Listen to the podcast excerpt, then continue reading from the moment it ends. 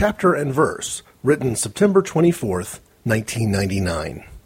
Some people can quote chapter and verse, yet don't understand the central themes. They believe in one way to get there, the right way. It is my way. How you arrive becomes more important than whether. For those who can quote chapter and verse, a phrase from Jeremiah can justify great hatred and violence. Never mind what Jesus said, that what is in your heart matters most.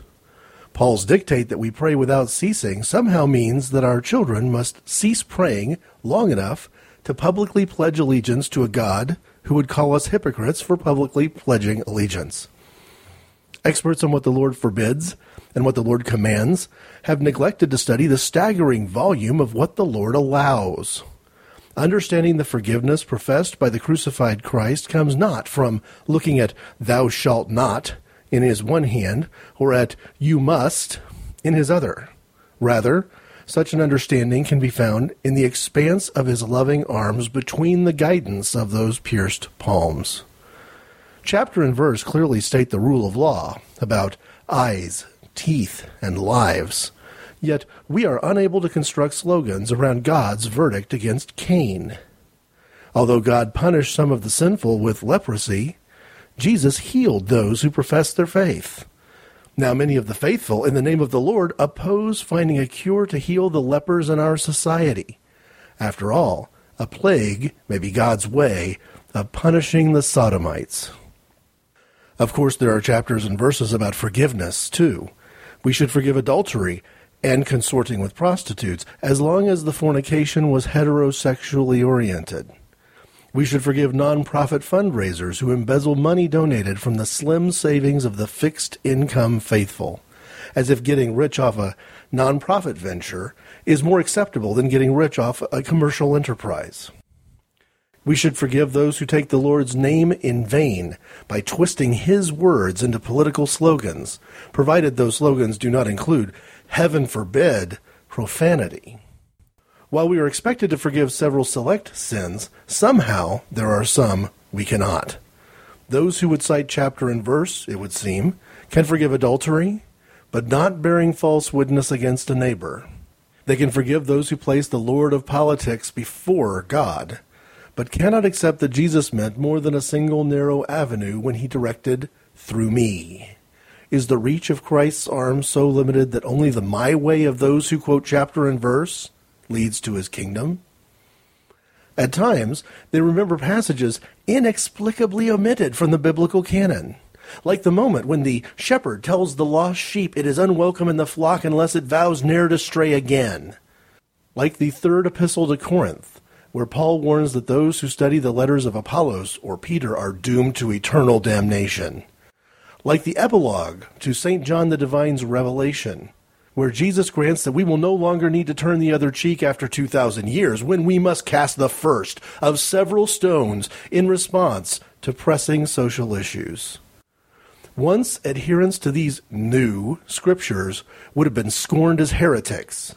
Now, those who cite non-existent chapters and verses take an inquisitional tone toward all critics of their conveniently composed dogma.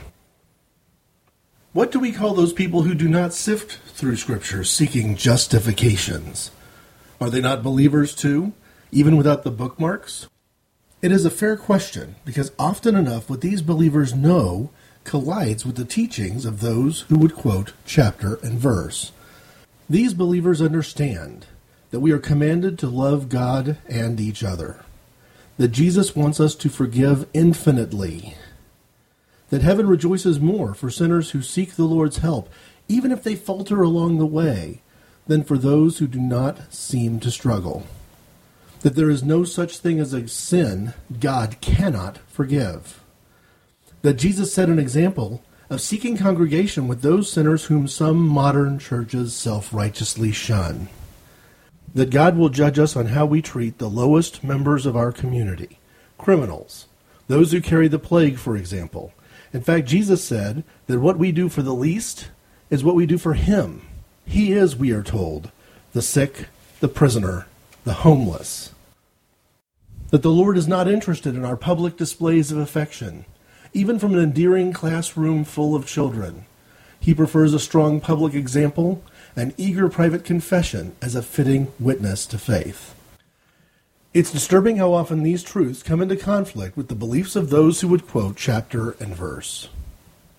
The last thing God reveals to us in the canonical Bible is a warning not to petition or delete sections of the Word, nor to add any new dogma.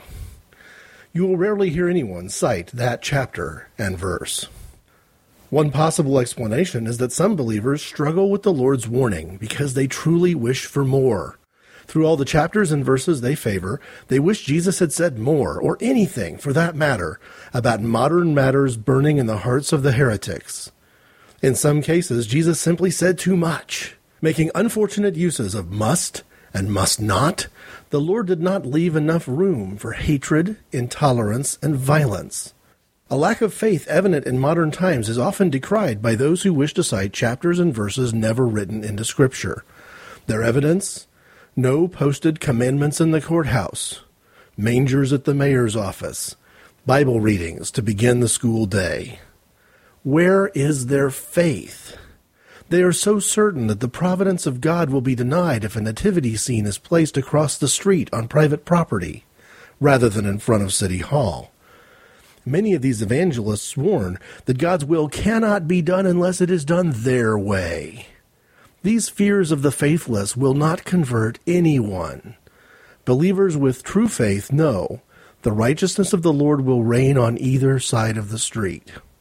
This true faith, an intuitive knowledge of God, is self-evident without slogans. Believers who know God do not need to cite select chapters and verses.